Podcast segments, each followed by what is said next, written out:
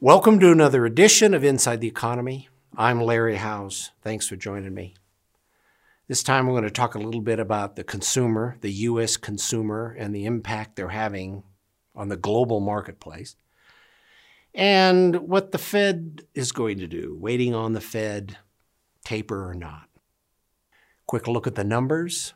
Well, the first estimate of third quarter GDP came in pretty much where I thought it would, at two. It's been at six, not a good number. Two is better.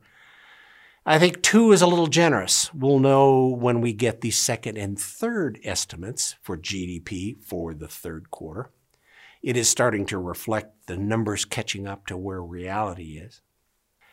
PCE, a great indicator of inflation, is really going nowhere. We're still at 3.6. Initial claims are working their way down. Just so you know, an average in 2019 was about 218,000 a week.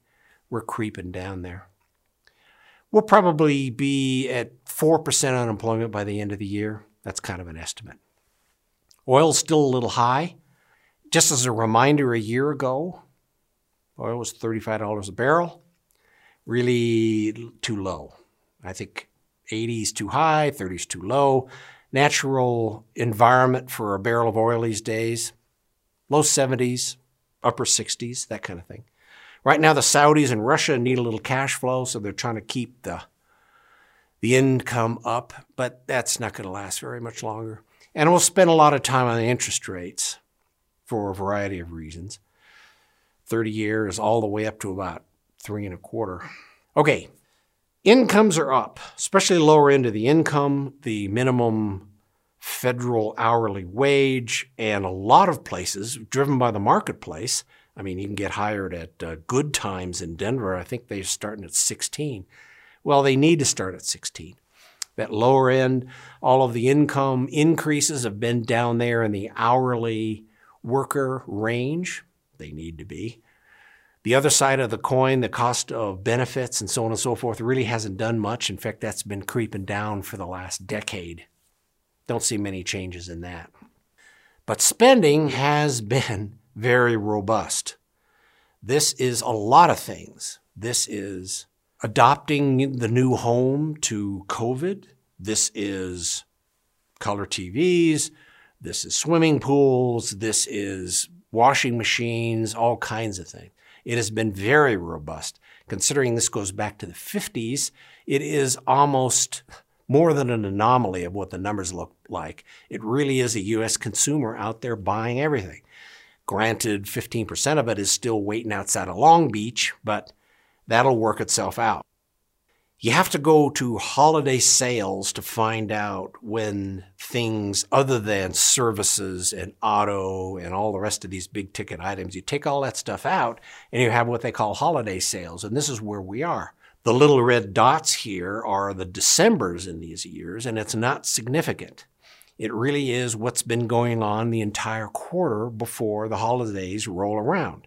And these are well up. This is toys, Again, swimming pools, TVs, that kind of stuff, people feathering their nest, and they've been doing a lot of it. Clearly, this is people have been not waiting for the normal Christmas season. They've been buying lots of stuff earlier, just waiting for it to arrive. Existing home sales remain good. Don't think that the real estate market has cooled. It is not, is moving along just fine. Some of the really robust growth in prices has changed a little bit.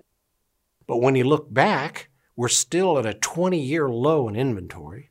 It is hard to find the home you're looking for, and people are still bidding on them. The other side of the real estate market is it's really not falling apart. This is Fannie and Freddie. Foreclosures are coming back to norms. A lot of the people who did their mortgage abatement and took it seriously and got 90 days or further behind are finding, well, we'll just sell it and we'll walk away frequently with a little profit. There's also a, not a lot of buildup in debt in a lot of these new sales. Most of these deals are cash. Well, not most, but a lot of them are cash. The bigger they are, the more cash they are. Not building up debt on the consumer side. GDP, well, this is a classic. I love headlines like this. This is just out of Bloomberg, like yesterday. U.S. economic growth slows. Well, yes, it slowed. This is the third quarter estimate of GDP is down at 2. And if you look at long term, 2 is a good number for growth in the U.S. economy. We had this little anomaly here, the COVID, fine. That stuff is working itself out. We need to be down at 2. Like I said before, 2 is probably a little generous.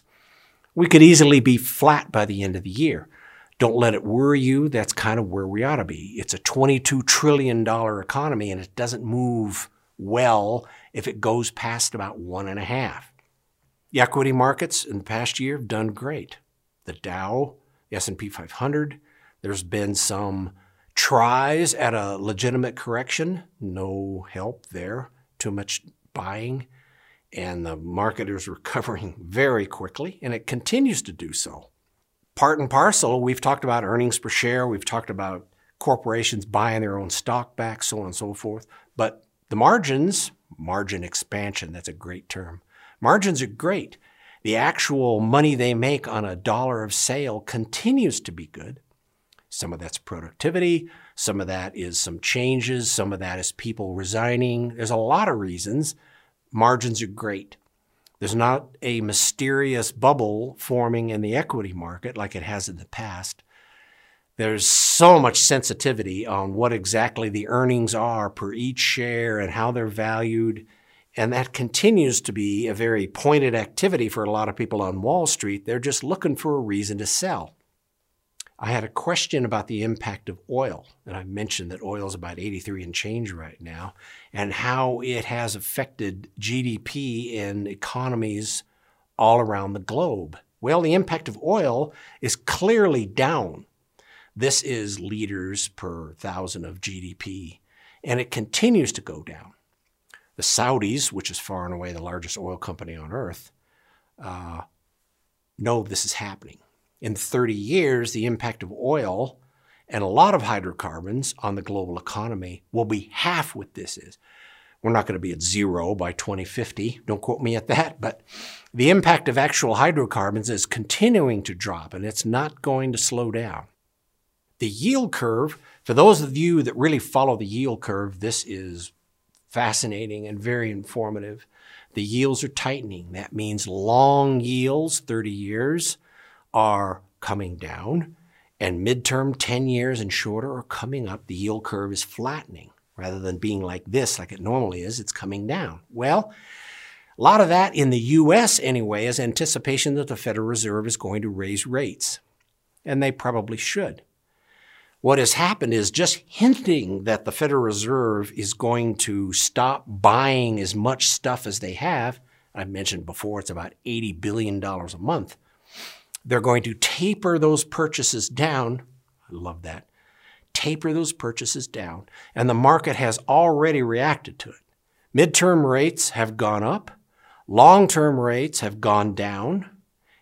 Some of that is anticipation that the Federal Reserve sometime next year, depending upon whether Chairman Powell is reappointed or not, whether they raise rates.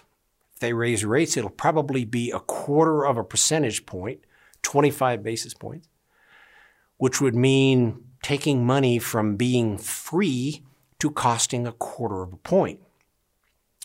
Not very dramatic, but it's still raising rates and it has a certain amount of drama in the media.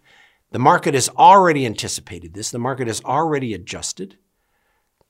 It's not going to be a big deal whether they raise rates or not. A couple questions on gee, isn't China still an important part of the global economy? Well, there's not one Chinese company in the top 10 globally anymore.